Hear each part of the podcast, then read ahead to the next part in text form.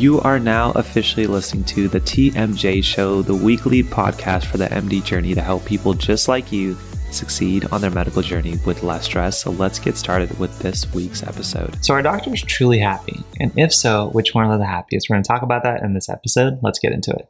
All right, guys, what is going on? Welcome to another episode in the MD journey um, and the TMJ show, where here we teach people just like you how to succeed on their medical journey with less stress. My name is Lakshman, internal medicine resident that's making videos podcast episodes, blog posts, you name it for people just like you for about the last three years. And if you enjoyed this video and you want to support and make sure it gets in the front of more people, then help out by just hitting that like button and subscribing to the podcast if you're listening through audio. But in this episode, I wanted to talk about which physicians are the happiest. Are doctors even happy? We'll look actually into the data and maybe that will steer you in a direction if you're not sure what kind of doctor to be. So the first question, are doctors truly happy? Now, obviously, happiness is a very subjective term. And your happiness may not be my definition of happiness, but when we force people to go ahead and multiple choice things, because that's what we do in the medical community, we make you take multiple choice exams. In 2019, Medscape released a happiness and lifestyle report for physicians, and thankfully they reported that 52% of physicians are either very happy or extremely happy. That means that a majority of physicians and my colleagues are enjoying their job. 25% are somewhat happy. And then if we go into people who are not enjoying their job, it, it goes to about 17, a little less than 20%. So about one to five physicians, according to the survey, are not happy. But the good news is about one of every two is. So now that we know that doctors, like every career, is kind of split in the middle, there's some people extremely enjoying their job. Maybe they went into it for the right reason and actually turned out to be the way they wanted. There's some people who are disappointed. Maybe they had wrong expectations or just things just didn't work out in their favor. But we're going to focus on the good side today. Um, so let's talk about which physicians, according to the survey, are the happiest. And if you guys want to play along, you can go ahead and pause the video here. Make sure you hit the like button, and then go ahead and comment down below your list of five doctors you think are probably the happiest, and then respond to the comment that you put down. And let me know if you're you're actually right or not. So if you don't want the spoiler, then go ahead and pause the video. But we're just going to drum roll right into number one, and that is the field of rheumatology. Now, if you're unfamiliar with rheumatology, it is a field within the sector of internal medicine, and these are physicians who deal with diseases in both the autoimmune conditions where your body is attacking itself, conditions like lupus, scleroderma, vasculitis, really cool and interesting disease processes that can essentially do anything to the body, but also things in the musculoskeletal, so things like rheumatoid arthritis as well as osteoarthritis, and offering and giving treatments for patients in both of those sectors. Seeing rheumatology at the top of this list of 65% being happy outside of work is not surprising at all. I think I don't think I've actually ever met an unhappy rheumatologist. I'm sure you're out there, but probably don't want to meet you. But if you consider what the field is able to do, they're taking patients that have so many different disease processes going on and probably for years have had symptoms that just not been explained. Maybe they've had stomach pain, maybe they have kidney pain, maybe they have eye pain, muscle pain, but no doctor's ever really been able to go ahead and pinpoint all of them together. And suddenly a rheumatologist is able to get in there after a diagnosis is made and give different forms of treatment where a lot of those symptoms may be improved. And rheumatologists can work both in the clinic as well as the hospital setting. There's a lot of flexibility, variability, as well as interesting diseases that these individuals will get to see. And they're also some of the smartest physicians I've ever met because they just know a little bit about everything. So if you're considering using a field where you really want to go ahead and use your physical exam findings to really make a diagnosis and truly make an impact in the lives of your patients, rheumatologists they're happy. But coming at number two, at 60% happiness, we have the field of otolaryngology. Try to say that five times in a row. Or if you're like me, you can go ahead and just call it ENT. This is obviously a field within surgery that is dealing with everything uh, in the ears, nose, and throat category. So these are people who may do very simple procedures, um, and that may include fixating a deviated septum, like I had when I was a kid, or these can be individuals who take care of very invasive procedures like dealing with things such as throat cancer. Now, I was surprised of seeing a surgery field show up so quickly on our top five, but it's understandable because ENT is a career path where they have just so much variability of what they see, as well as a good mixture between clinic as well as in the OR.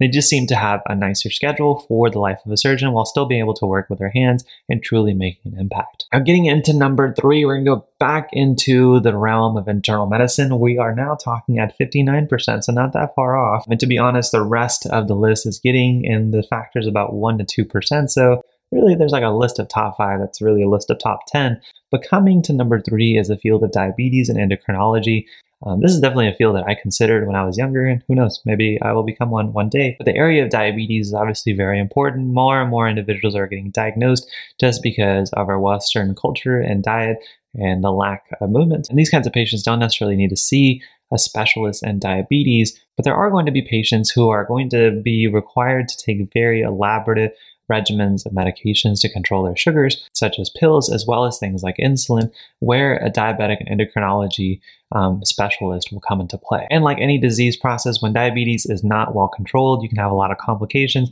And when somebody in diabetes endocrinology or mineral metabolism can go ahead and jump in fix their sugars through a variety of different treatments, a lot of their elements of their disease process can at least improve, if not start regress. And then if we get into the second element of endocrinology, which again is such a broad field, and there's so much cool things that we can talk about. We can talk about the thyroid, you can talk about the adrenal glands, you can talk about the pituitary, and just start naming everything in the endocrine system. Um, but there are some really cool disease processes um, and the, also, the nice thing that we always have to talk about is there's not that many endocrinology emergencies. There are definitely a few, but the nice thing about being a happy physician is being at home with your family in the evening and not being expected to be called. So, if you want to be in a specialty where you're dealing with the disease process as common diabetes, but also something as rare as hypopituitary syndrome, then go ahead and check out diabetes and endocrinology. So then we're going to go ahead and quickly get into number four and number five. Number four, initially I was quite surprised about this, but it makes more sense. And we're coming at 58%, and that is the field of pediatrics. Now, when I thought about this more, it actually makes sense. You know, kids are obviously cute. Um, it's easier and more motivating to go to work when you understand that your patients may not have done the disease process that they have and it's easier to want to take care of them. This is compared to an internal medicine doctor who understands that a lot of the illnesses that I treat may have been brought on by the patient's lifestyle choices over a long span of time. And I'm sure there's an extra motivating factor that maybe I haven't had enough time to experience where you take care of a child that's sick and then you be able to see them become energetic and just that ball of energy that we know them to be on the day of discharge. And I also obviously see pictures of my pediatric colleagues on Instagram, Facebook, and you name it, just dressing up in really fun scrubs and lanyards. And Halloween is obviously a dress up day, or in internal medicine, we still wear a white coat, a tie, and a dress shirt. So I can definitely understand where that happiness element of pediatrics comes from. Definitely consider going into that field if you think you'll love working with kids. I had a lot of experience myself before and during med school of doing the same, and it's definitely a field I considered. And at number five, we have a three-way tie between general surgery, critical care, and emergency medicine, which honestly, all of those are absolutely shocking to be at number five. To begin with surgery, it definitely is a field where you get to work with your hands, and the individuals I love doing that love surgery. And it's also cool to just see a problem, go ahead and go in and fix it, uh, and then get out, literally. But at the same time, surgeons have very busy schedules, and usually they are also at the higher list uh, being burnt out. But in this survey, at least, um, majority of the surgeons that did answer um, seem to be happy. Getting into number two, also a similar field of critical care. These are individuals that are working in the ICU and the field of internal medicine. They also get to work with their hands and think of very elaborate diagnoses as well as something very simple. If somebody has a pneumonia but they're not able to breathe, then they can take care of things like intubation as well as managing you on a ventilator. And there's a little bit of an art that does come to making sure somebody can breathe uh, with an external machine. So it's a really cool field because there's really only a few subsets of conditions uh, or complaints, symptoms that a patient could have that makes them go into the ICU. And you can use everything in your tool belt to help them get fixed, uh, either discharged or transferred um, to a kind of a lower level care somewhere in the hospital. But similar to general surgery, these individuals will come very early in the morning and leave very late at night, and sometimes they may even stay in the hospital. But depending on the institution you're staying in, you may work on kind of a shift schedule or kind of a two week basis where you may be the critical care ICU doctor for a week, and maybe you get a week off. And so that kind of schedule where it's it's considered shift work um, can definitely be where the element of happiness comes in. Finally, emergency medicine, which is a field I considered when I was a med student. Um, it's very, very cool to think about having a patient walk in and then be able to consider every single diagnosis that comes up and then considering what labs you want to do. This patient is basically a blank slate. They may have a past medical history, a blank slate. Compared to me as an internal medicine physician, I may start to see initial vitals, I may see initial labs, and I can start predicting what diagnosis a patient may have. So, emergency medicine is really cool because you can deal with patients with a variety of conditions a patient who may go to the surgeon, a patient who may go into internal medicine, or a patient who you can quickly fix in the emergency room and send home and have them follow up with one of their primary care doctors. Another beauty of emergency medicine is that, again, the shift works. So you know what time you're coming, what time you're going home, and you're not going to go ahead and get called after your shift for something regarding a patient. But there's obviously reasons that emergency medicine may also have a high tendency for burnout. And that includes, you know, dealing with specialists who may not want to take a patient and then having to go back and forth, um, dealing with more of some of the common flyers and the frequent flyers in the emergency room who may not require admission, but they at least have to evaluate and take care of them in the ED, as well as not always being able to understand kind of if they made the right call. I know ED doctors have told me in the past where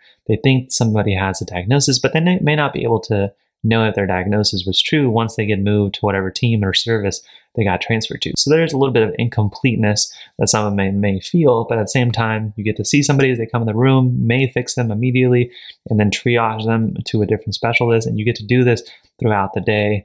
Um, if you are somebody who runs on adrenaline, this this may be the field for you. These are the top five and technically seven specialties in terms of happiness. Now, I'm glad, according to this survey, that a majority of physicians are happy, uh, but this is obviously a one time survey. It's obviously going to be biased depending on who took it. And we're also expecting a new one to come out in 2020 so we can see what the updated one shows. But let me know in the comment section down below what other specialties you may want me to consider, other video ideas and topics you may want me to talk about. But thank you guys so much for watching this video. If you guys have any more questions or if you want to learn about more specialties, then go ahead and check out our How to Become series on our website. We're basically writing a blog post for every single specialty you can think of and talking about what they do, how to become one, the amount of training, as well as things like salaries, um, and giving a shout out to some of the best ones on Instagram and books you guys can read to learn more. So, all of that information is going to be down below. I'm going to stop babbling. Thank you guys so much for watching. Hit that like, subscribe button before you go. Thanks for being a part of my journey. See you guys on yours. Peace. Right, friends, thank you so much for listening to today's episode of the TMJ Show. If you like our show and want to know more, then definitely check out our website at themdjourney.com slash podcast. And please consider to leave us a five-star review on iTunes, Spotify, and Google Podcasts to help this podcast grow. But join us next week where we give you even more tips and advice on how to succeed on your medical journey with less stress. Hopefully, we've been a little help to you on your journey, and we'll see you guys in the next one. Take care, my friends.